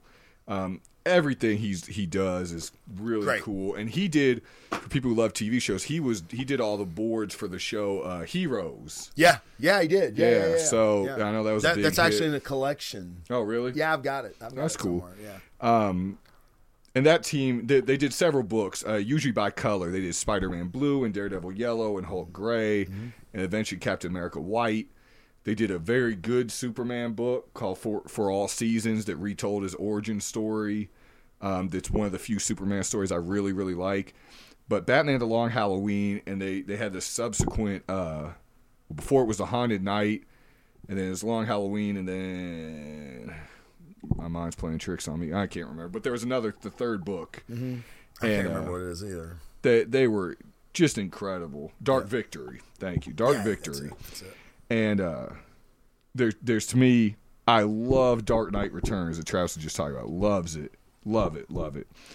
There's no better Batman book than Long Halloween. Dark Knight Returns is, I would say, is as good. It's different. It's as good, but I wouldn't put it above it. Love Long Halloween, Yeah, Long Halloween and it's and longer. Oh yeah, it's 12 thick. issues. Yeah, it's it's real. It's, the trade's pretty thick. The difference from the Batman standpoint, Long Halloween versus DKR, uh, you get a lot more of the Dark Knight detective Yeah. in Long Halloween. Yeah, he's the whereas detective. Dark Knight Returns, he's not. No. He's still Batman. He's still sharp. He's He's, a still, force of nature. He's a force of nature. Uh, he's still outthinking you because he outthinks the boy in blue at the end. But uh, th- this really highlights the detective, which Yeah. I love that about yeah. about. yeah, the Long Halloween's a mystery. For, It's a mystery. for yeah, a big part of yeah, it. it's a mystery story. Yeah, it's really, really, really, really fucking good. Um, being you were talking about, um, we were talking about Wolverine earlier. I want to, uh, can I say we were talking about it. Wolf, Wolverine, Frank Miller's Wolverine, um, and I've got it right here. This is a, I don't even know where the fuck I got this at. Like this cover. Which, That's the one I saw. Oh, is this the one you saw? Yeah. I usually see the one. It's the cover of him holding up the claws and his face is behind the Yeah, claws. he's That's- smiling. yeah, that's usually, and he's got the cigar in his mouth. Yeah. yeah. But uh, that's pretty cool because he's fighting the ninjas, which he does a lot of that in this book. But it's um, basically not an origin story, but at this point, when this book came out, we didn't know a whole lot about Wolverine. We didn't know his past. We didn't know anything like that. And he was set to be married. Uh, he had invited the X Men and everything, and then Yukio, his fiance, said can't do it. And then this, he he goes to Japan, tries to win the favor of Yukio's father, who is a crime syndicate boss, and basically have nothing to do with Wolverine. He's an animal. He's not a man. And it's the story. Wolverine is the Wolverine. He is violent, visceral. Berserker rage was a huge trait that Wolverine had over his over his adversaries, over his opponents. But this is the story of Wolverine trying to find out if he is more animal than man. And it's one of those things where Shingen, who who is the, the the father that have nothing to do with Wolverine, or wants Wolverine have nothing to do with his daughter, basically tells him, "You're you're an animal. You no animal. You can't have my daughter. You're an animal. You're not even a man." And Wolverine's like, "Shit, maybe maybe he's right." Right. And kind of like in the in the Daredevil story, he's stripped down to the essence of what he is, and he can go one way or another. He can be an animal or he can be the man, and he, you know, he's a hero at, at heart. I mean, he's an anti-hero, and he le- he has a huge body count in this. But it's some of Miller's best work. He wrote and uh, illustrated this. It's fantastic. Uh, I love it. I was a huge Wolverine fan as a child. I said child. I was probably eight or nine, I guess. Uh, but my dad loved Wolverine. He drank beer, he smoked cigars, and he killed people. As a kid, you, Right. there's nothing else that you like better. Right. So um, that that was one of the reasons this made my list, and it, it's it's odd, but a lot of people haven't read this. Right. And I just it blows me away because this is uh it's uh, to me it's classic. It's like when you think of trade paperbacks, you think of combined collection of stories. This is this should be on everybody's must read list. So, what's your next book? Uh, I got another Batman book. Let's do it. And it's a recent book, which is, you know, Oh, we, we've had yeah, a couple recent ones with uh, the Thor Yeah. um, and Deadly Class. And, let- and let me say that we could have we could have picked 20 books oh yeah, easily. Yeah. The Watchmen, uh, like you said, Deadly Class, a lot of stuff from Ender and Eric, Scalped, uh, 100 Bullets, Walking Dead, which is a fantastic comic book series. Uh, we could have did a lot of those, but we, we kind of picked ones that spoke to us and thought these will grab people in this story. Not not something that Walking Dead like takes a few volumes uh, to get really really good, but it's worth the payoff too. Uh, Class is kind of like it in some some Yeah. standpoint, but like you read this collection of stories and you're gonna be like, holy shit, man, this is what comic books are about. This is fantastic. So go ahead with, with yeah, your next book's fairly recent. Yeah, what pretty- three years? uh, probably five, Five, yeah, four okay. five. Um, it's by Scott Snyder, who I think is uh, one of one of the best writers you know in the game right now. I don't think he's necessarily as versatile as like a Jason Aaron. Snyder's stuff tends to be more horror Mm-hmm. based. Um, but boy, was he perfect for Batman. Him, him, and Greg Capullo, the creative team on Batman for the last five years. Five years. Yeah. Uh, when the new 52, if you're familiar with that, if you're not, don't worry about it because a lot of it was forgettable. But their run, you and I have talked about this several times. Been a lot of great creators, taking nothing away from any, all the creators that have been on Batman in the in the past. Except for Neal Adams, because fuck him. Fuck Neal Adams. Uh, he basically created Batman. Basically, he just basically created everything. But uh, Greg Capullo and Scott Snyder, the best creative team on Batman ever, ever, ever. which and, is pretty high praise. and what's funny is, I I wasn't blown away by Capullo originally. Like Yeah. when they said he's going to be on, I was like, oh, he was okay on Spawn, you know. And uh, boy, if he didn't step his game up to a whole nother level, you know, big time. yeah, I think he realized this is his shot to cement himself as top tier. yeah, and he And did. he did it. Yeah, he Yeah. did. Yeah, good. Um, know, congratulations to him. Right, yeah. Arm wrestling notwithstanding. Arm wrestling notwithstanding. Uh, if you've watched the show in the past, you know about that story. Um, but anyway, so they they did, I think it was sixty issues, give or take, of Batman with all the little annuals and stuff and all that stuff. And but their first first uh, eleven or twelve was called "The Court of Owls and the City of Owls." And it was one book. Well, I'm sorry, it was two books. But it was one story, kind of like that Thor, God Bomb, God Butcher, and uh, absolutely unbelievable So good. the the horror aspect of it on Batman, the dark tones, the art was just perfectly in sync. And we had a mm-hmm. new an introduction to not just a new organ, villainous organization, but a new villain. right, and that's that's what I was going to get to is oh. it's very hard, I think, to to bring something completely new into comic books. Very and for it to work. For it to work, yeah, Yes. people bring in new characters all the All time, time. but most of them are terrible. And that's one reason why I like this Seven to Eternity so much because all those new characters that Remender introduced, they're all awesome. Like I want to know about every, Every one, one of them, you know.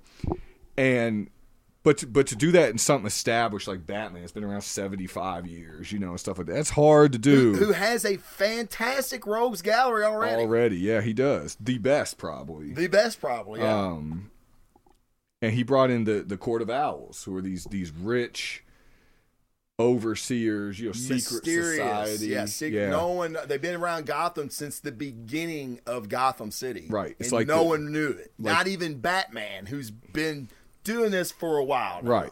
And it's like the Masons or the, the Skull and Bones Yeah, Society yes, stuff. You know, yeah, people right, they right. they were underground, but they control and run everything. Everything. and they're such a cool invention in the Batman mythos. It changed everything. Yes, it did. and it's one of those where where they finished up, you know, after issue. I can't remember if it was eleven or twelve. I feel it was like eleven. I was like, I cannot wait for the next Court of Owls story. Yeah. You know, Yeah, yeah, yeah. they brought in their their main assassins are called Talons, and then the main assassin album is the Talon. Yeah. And uh, he briefly got his own book, but like Travis said, the new Fifty Two, like most of that shit was forgettable, and it was forgettable. But he's a really good character. He's if, if- fantastic if, the right r- creative team gets a hold of. him. Yes. And, Bad, uh, bad ass. Yeah, the, the costume design is awesome. You know, and there, there's the owl and the bat play. You know, and Yeah, that's And what made uh, to me. I love that. I thought that was so creative. issue. I think it's five. You had to flip all around as Batman's caught in that maze underground, and I've never seen a comic, Comic like that, like before, that ever. I, In- you know, I'd forgotten all about that. Yeah, book. that's in a fan, yeah, that's into awesome. what seventy something years of comics, maybe eighty years of, of superhero comic books. That's brand new. Yeah, I've never seen it before. You you literally have to take it and you're flipping it uh, every which way to follow Batman through this this maze, and his mind's all messed up because he's been drugged on stuff. I got done reading that and I was like, "Holy shit! What was that?" Like it, it was an experience. yeah, know? it was an experience. Yeah, It was awesome. A lot of times, it a comic book doesn't do that for you. right. Yeah, and, and, and for those of you who don't know, because my wife didn't know, to me, it's like breathing. You go panel to panel, you go left to right, Mm-hmm. panel to panel. Sometimes it scans across two pages. Mm-hmm. You kind of got to watch the dialogue. A lot of times, the comic creators are really good about stretching a single panel across two pages that lets you know, go this way, Yeah, stupid. they they kind of lead you. they lead you. Sometimes, sometimes they don't. Yeah, if it's not done well. Right, right, right. Well, you know, my wife was like, "How do you even read a comic book?" and I'm like, "Well, you do this." You know what I mean? She's like, "Oh wow, I wouldn't have thought that." And then, like, you know, you saying that, I'm like, I- and I remember reading that book, going, "What the fuck? Yeah. Holy shit!" And I immediately, as soon as I put it down, reread it. Yep, me Had too. to reread it. Uh, better the second time Yeah, around, and even. it's funny. I read. I tend to read a lot of my comic books at night before I'm getting ready to go to bed, Uh-huh. so I have superhero dreams. And, uh, so I'll take two hours or something and read through a bunch of comics and stuff. And I remember particularly, I was I was not half asleep. That, that's too much, but I was semi sleepy as I read that. And I'm flipping around. I was like, "What the hell?" And I was so hyped that I immediately woke up all the way to reread it because I had to get every you know detail and aspect of it. right. It was awesome. So cool, so cool. But that, and that issue is in that that run. Yeah, right. yeah, the first it's issue the five. So Yeah. was the first book six I, issues? I, I think it was six or seven, and Okay. I think it was six, and then seven through or yeah, seven through eleven is the second book. An- another, and that's another thing. You know, some of these stories like God Butcher goes into part two, which is God Bomb. Right. Uh, now it's still a self-contained story in, in that trade, like Right. his is, but. I'm telling you, you, you read that, you're gonna want to get the second one. Right. But leave that up to the to your person you give the, the trade to. That's kind of the reason we're putting these on this list. Is it's going to whet their appetite. It's to fucking get them hyped to read more. Like holy shit, I gotta find out what happens to Gorr. Yeah. Oh my god, what's what's going on with the Court of Owls? So you know you're th- that's the the whole reason we're putting some of these on this list. yeah, they're gonna walk up, you know, run up to you and say, "Mom or Dad." Oh, that book you got me was so awesome, but I gotta have the next. I gotta one, have the next know? one. Well, you got a birthday coming Yeah, up. then you son. say, that's what I used to get. Be you know. good in school, Right? Yeah, You know? yeah. Bring me that A and That's, algebra. that's kind of what I do with uh, Amanda's son Jeremy. I, I haven't even told you that yet. It, Uh-uh. Every week that he goes through school and all his grades are up and he has no behavior issues, which he usually doesn't, I get him a trade. That's awesome. Yeah, because he loves to read and Yeah. My know. thing was my dad took me to the Great Escape. yeah, Like on the weekend, and basically I get whatever I wanted, Mm-hmm. uh, which you know comic books were cheap back then. But I mean, I could go and just I could get whatever I wanted. And the day that you know, I knew when I get that report card, or if I did something fucking outstanding, I could go home and be like, "Hey, hey, hey, can we go Great Escape? Can we go Great Escape?" And be like, mm, "Yeah, we can go Saturday." I'm like, "Fuck yeah!" I mean, like just fucking losing we my get- shit. as We get the a weekly update text from his teacher, you know, because I, I stay on it. You know, I don't think there's anything more important than education. Right. And uh, Jeremy was great. He was outstanding. You know, all his work was done. He got nothing but A's, and you know, he was a model student or something. Give him a give him a trade. That's you know. awesome. That's awesome because he loves the shit too. He loves the stuff, and, and to me, reading is reading. You know, I remember back in the days, my mom, who's a she was English major, you know, all that. She's like, you gotta read these novels, and she, a lot of that shit was boring as hell, man. You know, I'm not feeling Walt Weiss and, or Walt Whitman. Or Walt Whitman. Yeah, Whitman. Yeah. That's why Walt Weiss was a baseball player for the Oakland I ain't A's. feeling him I know that, uh, but Walt either. Whitman, you know. And, and there's some of those books are fantastic. Don't get me wrong, but but a lot of them were just so stupid and boring. I'm just like, oh my gosh, I'm Yeah. not trying to read this shit. The Great Gatsby, you know. And- But but but comic books can get you. Yeah. they, they will not only increase your your vocabulary, but big time. the the the ideas and the concepts behind Yeah. them. It makes you think. well, and You that's know the what I thing is, a lot of comics now address current political issues, current topics going on in today's society. It'll greatly increase your vocabulary. So to me, reading's reading. So Right, he likes right. to read those books too. But if he wants to read comic books, I say, man, go for it. you know? Absolutely. So Absolutely. so yeah, that's what we do with him. Awesome. That's awesome. Yeah, anybody anybody can do that, and I I, Right. I would encourage it because, like I said, my my dad I used to I sit on my dad's lap and he would read comic books to me, usually old X Men, uh, John Byrne, Chris Claremont X Men, Mm-hmm. Yeah. which was wordy as fuck. Uh, he would read those to me when I was a kid before I could even fucking read. So, um, and then my next book is big surprise. Captain America, uh, the Winter Soldier. Uh, this is this is actually a hardback. Um, the buy, your buying choices vary. A lot of them are paperback. They're cheaper, and like I told you with my my my Dark Knight, there it's beat the fuck up because I give it to people. Uh, the hardbacks are a lot nicer. Uh, that's what it looks like without the uh, the, the cover on it. Uh, this is by Ed Brubaker. And, and let me just say, every book that we've recommended today is available in trade form, in soft cover It- form. Yes, I, So- I have them all. Uh, everyone we talked about, I have it somewhere. These are the ones I just found real fast to let to, so everybody could see. I just- if- but then they have different covers on them, and I didn't want to confuse people. But I just want to kind of show you what it looked like. if you uh if you're buying this for the first time for a kid or something you know i recommend you get the soft cover there's no reason to give a Oh, child No. the hard cover and pay an extra five to ten bucks right, for it and stuff right. like that It may be all you can find, and, it, and if you find a good deal on it, then right that's yeah one thing. go for it but But uh, and if and if your kid is already into comics as a collector and Oh, stuff, then you go for Get- the hard cover, you know, for sure. But Yeah. yeah, if So it's just nice. hey, I like the movies, I want to read something, you know, Yeah. get, yeah, get the soft, you know, Yeah, get the get soft, soft. back, save yourself a little money, and But uh, but this this Ed Brubaker is uh the story. There was a big joke in in Marvel Comics for fucking years, uh, and it was no one stays dead in the Marvel universe other than Bucky. right, Bucky was dead. It was Captain America's sidekick during World War II. He died. Uh, it- basically in the in the same um explosion that took Cap into the ice, but Bucky didn't make it. Um, so well, so we thought I should say. Spoiler alert: Bucky's alive.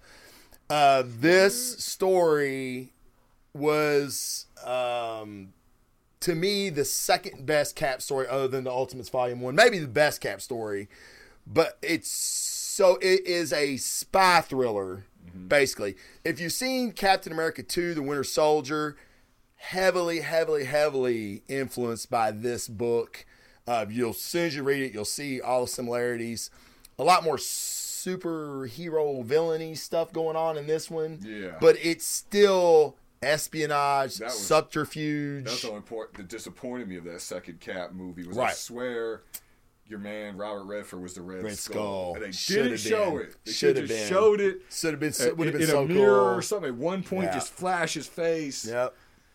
Because Red Skull is the protagonist in this, And he was so the same name. yes, the same name. yeah, character yeah, same name as the character in the that movie. Robert Redford played. Right. Yeah. Uh, excellent story, and it was like the first like true Marvel universe book that didn't make Cap a pussy. Uh, he's still Cap. Core values, uh, everything that you love about Cap and you want to emulate about Cap is in there, and he'll kick your fucking teeth in. Yeah, he was a soldier. and he was a soldier. And he Brubaker is the first guy that kind of took that edge and gave it to him without making him an asshole. Mark Millar's Captain America is kind of an asshole. Right. Uh, he's a gruff soldier. We all know those kind of guys. Cap is the guy that everybody loves. Everybody wants to make proud. Like you don't let this guy down. Right. And that's Brubaker took all of that and then he got on your heartstrings when Cap finds out that Bucky could be alive. Mm-hmm. And you get a kind of a Cap that I love is the Cap that teeters on the edge. Like he's close to losing his shit. And that's a guy if he ever lost his shit, you're all fucked. Mm. You're everybody's fucked if Cap ever lost his shit. But he don't and that's what makes him Cap. Again, it's a hero that is stripped down to the bare essence of who he is, his soul. How does he react? Does he lose his shit and fuck a bunch of people up to get to the bottom of it? No, he doesn't. He keeps his head. He uses his brawn when he has to. And there's a, a, a supporting cast of characters that's fantastic in this book Black Widow, Nick Fury, White Nick Fury, sorry. Um, It's the first time we meet uh his love interest, uh, Sharon, Carter. Yeah, yes. Agent yes. 13. Agent 13. Yes. It's the first time we meet her. Yeah, you're right. Yeah, I didn't think about that. Yeah, you're right. You get- is. You got the red Uh, skull in it. yeah. Who was art done by? You'll know. Fuck, it's escaping me. It's good. Is it Lark? Because I know Michael Lark was on some Epting.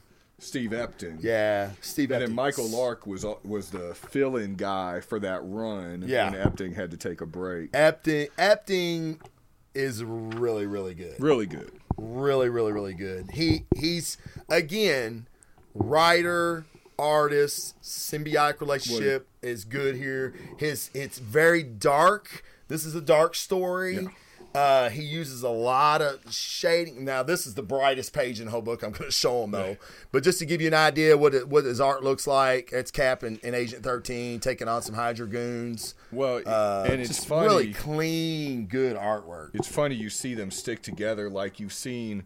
Let's talk about Remender and Opeña stick together on these independent stories. Mm-hmm. Epting and Brubaker have stayed together on a lot of independent books, right And so has Brubaker and Michael Lark. Yeah. Yeah. Oh, yeah. Yeah. Yeah. Yeah. Well, when you got a good creative team, no, I fuck with it. Right. You know, and there's like a splash page of Cap. He's going to go after this helicopter. I mean, It's ah, awesome. let me tell you. Yeah. I mean, it's it's the action. It's very. I want to say widescreen, Cinematic. very cinematic. Yeah, thank you. That's a better better way to put it. Very cinematic. Uh, again, like the art's great, the dialogue's great. You got great characters.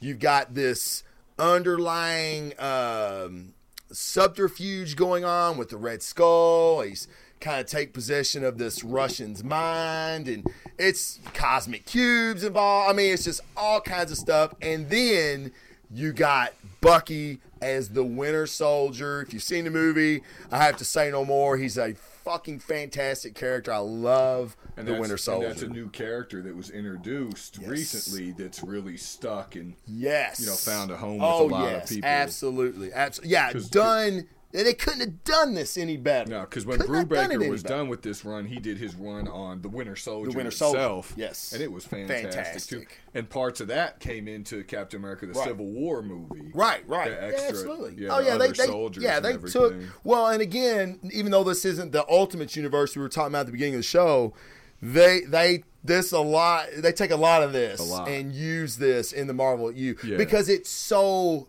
fresh and up to date and real, and it's just a, a fantastic book. Yeah, Uh, this was. I felt like for the longest time, Captain America was kind of Marvel's Superman. You know, Yeah, the it- goody it- two shoes, the Boy Scout. Yeah, the Boy Scout type. And this was kind of the first because I think that came before the Ultimates, if I remember right. Mm. And No, I don't think it did. no, okay. For me, Fuck, I don't have the Ultimates in front of me. yeah, I don't know, but for me at least, I know this. I read this before the Ultimates. Okay. and this is the first time I saw Cap as a true soldier. Mm-hmm. You know, as a warrior, not as Superman with a shield. You know, Right. I'm trying to look for a date here on it. 2004, 2005. Copyright 2004, 2005. That didn't mean that's when this came out, but it could. Um, Yeah, I'm not know. sure. I'm sure somebody out there watching those. Yeah, let, us let us know. Let us know. Yeah, but for me, I know I read that before the Ultimates, and uh, so for me, it was the first time I saw a Cap depicted that way, and I was like, "Oh yeah, that's they nailed it." nailed it. The Nailed it. espionage part of it. Yes, and- and it's not your basic superhero book. I mean, you've got superheroes, but you've got this government uh, spy espionage element added to it. It's just It's- it was just great. It's got a lot of the same feel as that Bendis Daredevil run, and I think that's why Brubaker took over that Daredevil when Yeah. Bendis was done with it. fit. Yeah. it was a perfect fit. What's So I got uh, I got one more book, and it's a it's an independent book, Image Comics, uh, written by Robert Kirkman, who who wrote The Walking Dead that everybody knows, and wrote the show Outcast. It, it's big on Cinemax now, but I think this is his best book. This is better than The Walking Dead for me, uh, by leaps and bounds. Actually, it's not close, and that's Invincible. And Invincible is kind of Robert Kirkman's superhero story. Invincible's kind of Supermanish in his powers. Um, but he's a teenage kid. His dad is Superman, essentially. Um, and he starts to come into his own powers.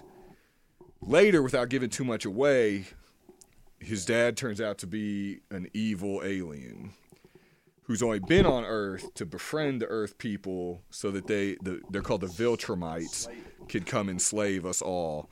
So you have Mark, who's the son, going up against his dad and that's just the beginning. Mm-hmm. That's just the beginning of the story. It it's in issue like one thirty something. Up yeah. It's gonna end this year, oh, which it's been announced, and that's really sad for me. I think there's eight or maybe nine issues left. Wow. I literally I hadn't read this book anywhere close to when it first uh, came out. My buddy was like, "You gotta read Invincible." I read the first couple issues, and I'm gonna tell you, the writing was great, and the art was not. Cory Walker is the artist, co-creator, and I don't like him. I don't like his style at all. It's very elementary. Very. Around issue, I think it was eight, Ryan Ottley takes over, and Ryan Ottley is amazing. Awesome. His action, Action scenes, scenes. are That's I was unbelievable say, yeah. and so brutal. You will see violence that, on one hand, you, they're so, so over the top. Yeah. On the other hand, it's so realistic. Yes. You'll see someone fly through the air and hit someone, and you know their teeth fly out everywhere and this and that. But then you see the next panel of them, and their eyes will be swelled shut. You know, and and it uh, it looks like how someone would if if you kick their ass. You know, um, There's a lot of action. a lot of action. A lot of And brutality. yeah, uh, this is not a child's not a book child's at book. all, at all. And uh, but it's got very it deals marks marks in high school. right So it has it deals with first. very adolescent themes. at first, yeah. Um, but what you do is you girlfriends and all essentially you essentially grow up with Mark from high school to Right. adulthood. Um, he's got high school crush. He's got a different girlfriend. It doesn't work out. People cheating on each other. He eventually gets married. He eventually has a kid at one point, which adds a whole nother dynamic because I don't any that. Yeah, because when you know, as we all know, not us, thankfully, but when you have a kid, you know that becomes a number one. Right. And I've been told you have this protective feeling over that kid, which is something that people who don't have kids can never understand. So I don't understand it, but Right.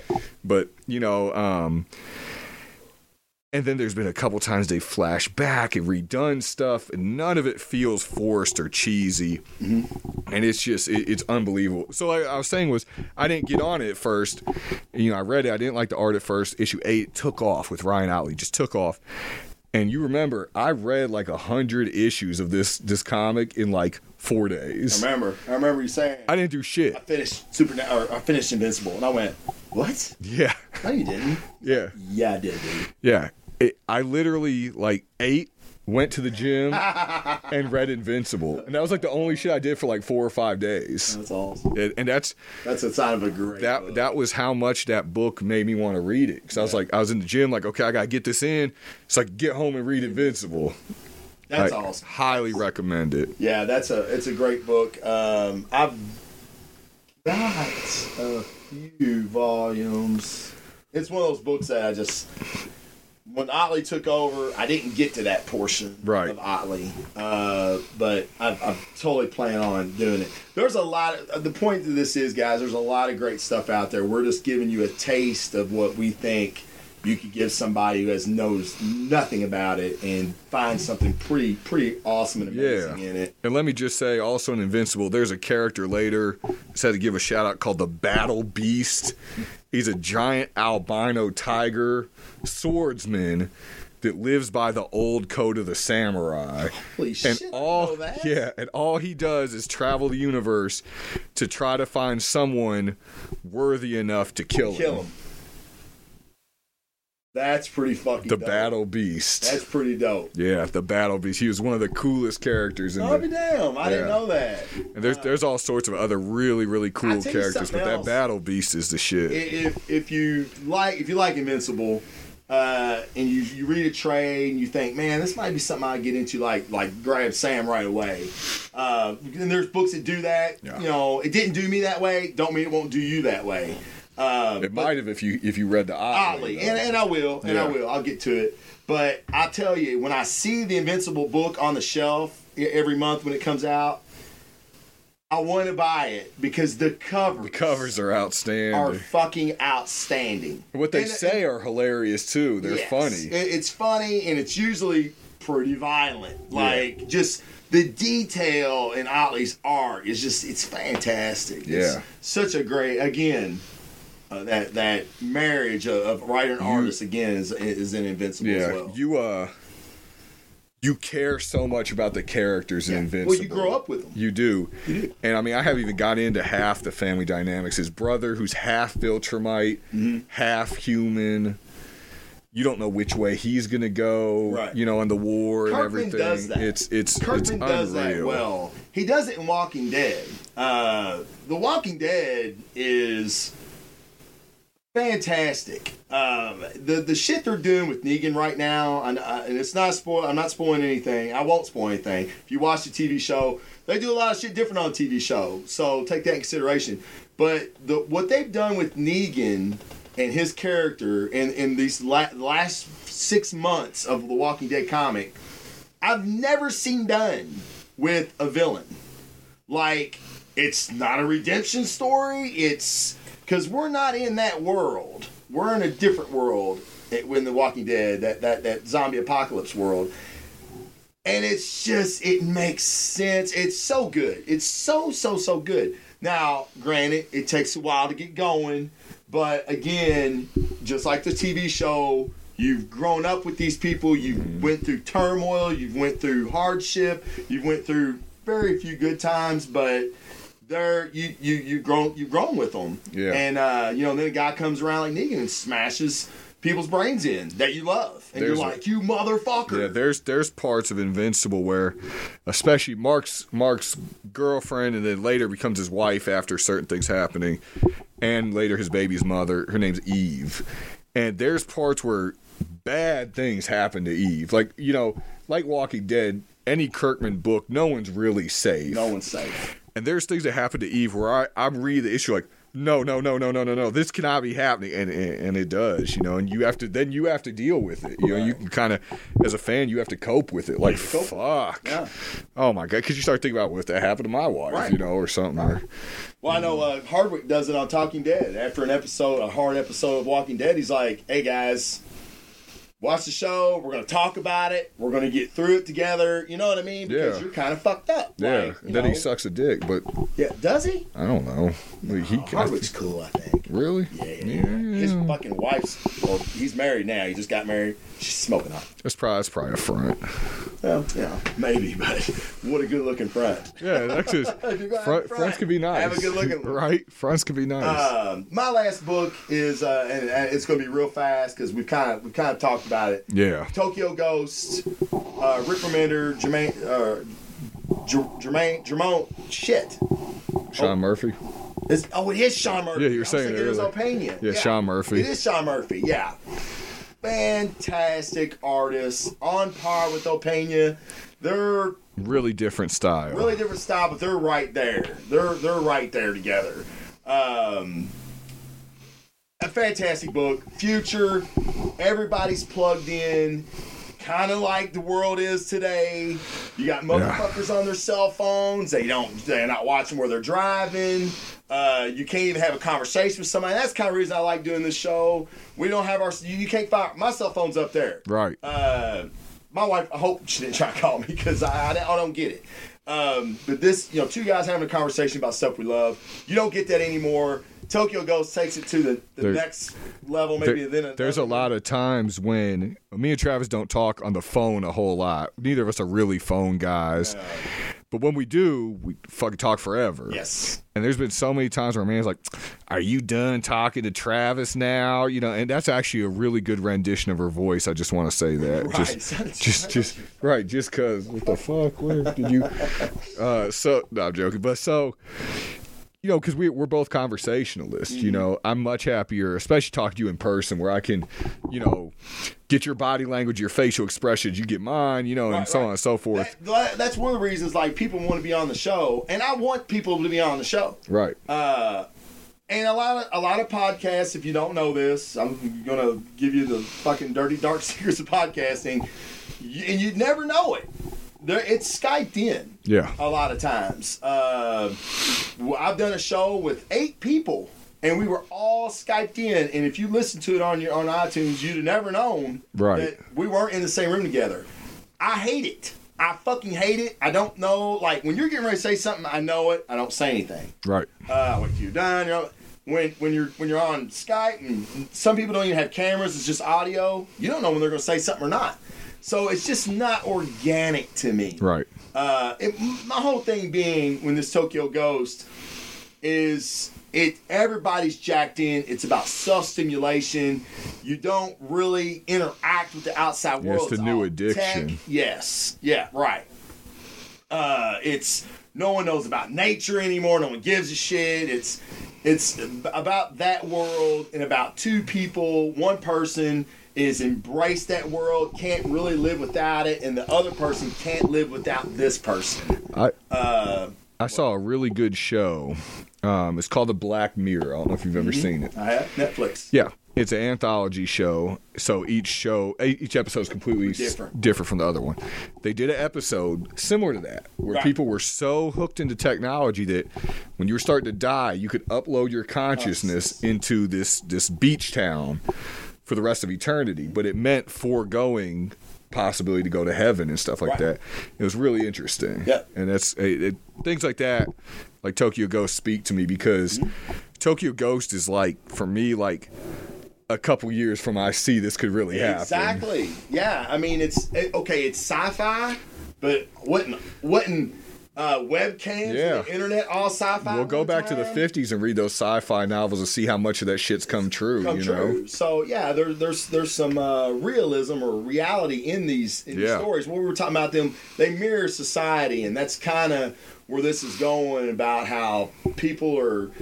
Uh, following people they shouldn't be because they can't think for themselves anymore and everything. But you've got basically it's a love story. This is a love story with a lot of violence, some great art, uh, and it tells a really great story. And it's got twists and turns in it that you and I never seen coming. Because I remember after one particular issue, we were like, "What the fuck? Yeah. no way." yeah, you you this really had the- to cope with some of that yes, stuff. Yes. Uh, some of Remender's best work to me, as far as a short run. Yeah, You know what I mean? What? How many issues was Ten. it? Ten. Ten issues. Uh, if you can buy all ten, do it. It's a fantastic book. Uh, like every book we mentioned today Yeah. is a fantastic book. and lit. little known to a lot of people because you were talking about Sean Murphy. He's getting ready to do his own Batman run where he's going to do the writing and the art. And I, th- I can't remember if he said it's going to be nine or twelve issues, something like that. I'm but scared. it's- any any writer uh, artist combo thing other than Frank Miller. I've really never could, seen him pull it, off. It could be tough. Um, so. but if he does it ahead of time where he's not rushed, I, I think he could do it. it's I for me. I can't wait to see Sean Murphy Batman. Yeah, he's gonna do it. Now he's gonna do it. Also, he's gonna do a run on uh, All Star Batman with Scott Snyder. Uh, which I really like. Yeah. I know you're you kind of. I mean, it, yeah, iffy with it so far, but I think once we get to the next arc, I'll start liking Yeah. it more. Yeah. Uh, and guys, that that'll basically do it for the Blazing Defender report for the Christmas special. But what I do want to say is, if you like um, this kind of show, Happy Hanukkah. Happy Hanukkah to everybody. Uh, Merry Christmas. Um, check out my other shows. I buy comic books each week. Sam's on the show sometimes with me. He buys comic books each week. We talk about what we like, talk about what we didn't like, talk about what you might like. Um, please, if you like the show, give me a like, give me a subscribe on YouTube, give me a subscribe on iTunes. It really helps me out. Go to Loot Crate. Every time you do a subscription on Loot Crate, it helps me out. Mail your panties. Uh, no, don't do that. Mail them to Big Sam. Yeah, you do that to me. I'm Yeah, married. I mail. get my ass kicked. Yeah, you mail them to me. Uh, you can address it to Travis if you want. I'll, I'll give it to the him. The only person I'm scared of is my wife, so no, please don't do that. But uh, like and subscribe would be just fucking great for me. Uh, leave me a comment. What are you reading? What would you have had on your list Yeah, to give people? I'd love to hear some other I would people's love to, to, to read some of those because I'm gonna tell you, we talked a lot about this and how many books did I drop on my list just walking up the steps? Right? Yeah. I was like, I don't want that book now. I'm gonna do this one. One plus, sometimes people will say, you know, man, you know, blah blah blah blah blah. This is on my list. I haven't read it, and then I go check it out. I mean, like oh, with yeah. Invincible, I hadn't read Invincible till it was in like issue it 100 or something. Yeah, So you were like, dude, I love Yeah. this. I'm like, well, I'm gonna check it out. yeah. Uh, Deadly Class was like Deadly that. Class was like that. Yeah, you turned me on that too. So yeah, uh, it's it's we're a community. Love to hear your list. Love to hear your list, and I'll talk about it on the air. Uh, I'll wait till Big Sam's back. Yeah, we'll, we'll hash it out. That'd be awesome. if, if you got something on your list that I didn't like, I might tell you I don't like it. That's Yeah. Kind of what we do on. well, yeah, you uh, one of the books you dropped, but was really close, was uh, All Star Superman, Mm-hmm. which was a Grant Morrison thing, Yes. uh, and I don't like it. yeah, I really And, like and it. I'm like the only person that doesn't like it. Yeah. People Uh, love that book, and I didn't. And I didn't hate it, but I didn't like it. Yeah, I really like so it. yeah, there's there's Again, I thought it was one of those books that you know Superman. And like we we agree on this 100. percent Superman's hard to write. Um, Max- It's basically a story about Superman dying. Yeah. he's dying. Uh, there's nothing you can do about it. He dies. Spoiler: He dies at the end, but that's not really the story. The story is what he does with his life when he finds that out, which is it, it, it was it was good. Uh, not a big Grant Morrison fan. Not uh, who did the art on that. That was really good. I don't like that much Frank Quitely. Oh, I love Frank. Yeah, Quitely. I'm not a not a big Frank I love Quitely Frank guy. Quitely. I think it's awesome. Um, the authority, like I, I, I pitched the authority to Yeah, you. yes, the authority. Frank Quitely's authority run, and which I fucking loved, and you didn't like it. Not much. Not much. I didn't hate it. Didn't hate it. but- You don't, you don't have to like everything, right? uh, that no, that's like, that's and- that's. We tried to give you at least a little bit from a different genres, and things. yeah. You know that way you uh because everybody has his own thing. I almost put a thing. really hard for me to put Locke and Key to take it off the list. That probably would be the next one if I had one more. It's a straight horror comic. Yeah, But yeah, it is. man, you fucking live and die with that family, with every member of that family. There's so much good stuff. They just had a new issue come out today for the first time in like two years. Mm, I seen that. Yeah, and uh, I've almost put hundred bullets on my list, 100 Bullets is right there. uh, just just because it was something not superhero related. Yeah, and that's what I'm saying. It's just so There's that's so a crime drama. You have superhero. You have horror. That's that Yo, was the whole just- goal of my show. When I first started this show, it was the whole goal of introducing people to different types of comic books, not just capes and uh, superheroes and tights. Uh, there's sword and sorcery. There's espionage. There's drug. There's uh, like books like Scout and Moonshiners, and it's just the list goes on and on. The Fix. straight comedy. Oh my God, the fix is fantastic. we are going to do a best of 2016 show. A lot of these books we talked about, uh, like not in passing, really weren't on our list, but a lot of the books we talked about. Will they make the list? Will they not make the list? It's going to be a fucking tough list for me. I Yeah. know because I'm already like, holy shit, I can't get this book, this book, this book out of my list. Come on, Right. but I got to narrow it down. Uh, so be looking for that show. Uh, but again, let us know what you thought, guys. Thank you so much. If you made it this far in the show, your fucking family. Probably won't have a show out before Christmas, so Merry Christmas Yep, and happy Hanukkah. and Happy Hanukkah to all of our Jewish fans out there. And whatever your religion may be, have a wonderful and fucking safe Yeah, be safe. holiday. Uh, it's you know Sam's a, a nurse, works in that profession. I'm a firefighter. I've seen a lot of bad shit in the last few weeks that's going to fuck up a lot of people's holidays. My heart goes out to them. My prayers go out to those people. So, everybody, please be extra vigilant and looking out for one another. If we will look out for one another, everything's going to be okay, guys. Yep. So, with that, thank you very much for Big Sam and myself. Peace out. Thanks, guys.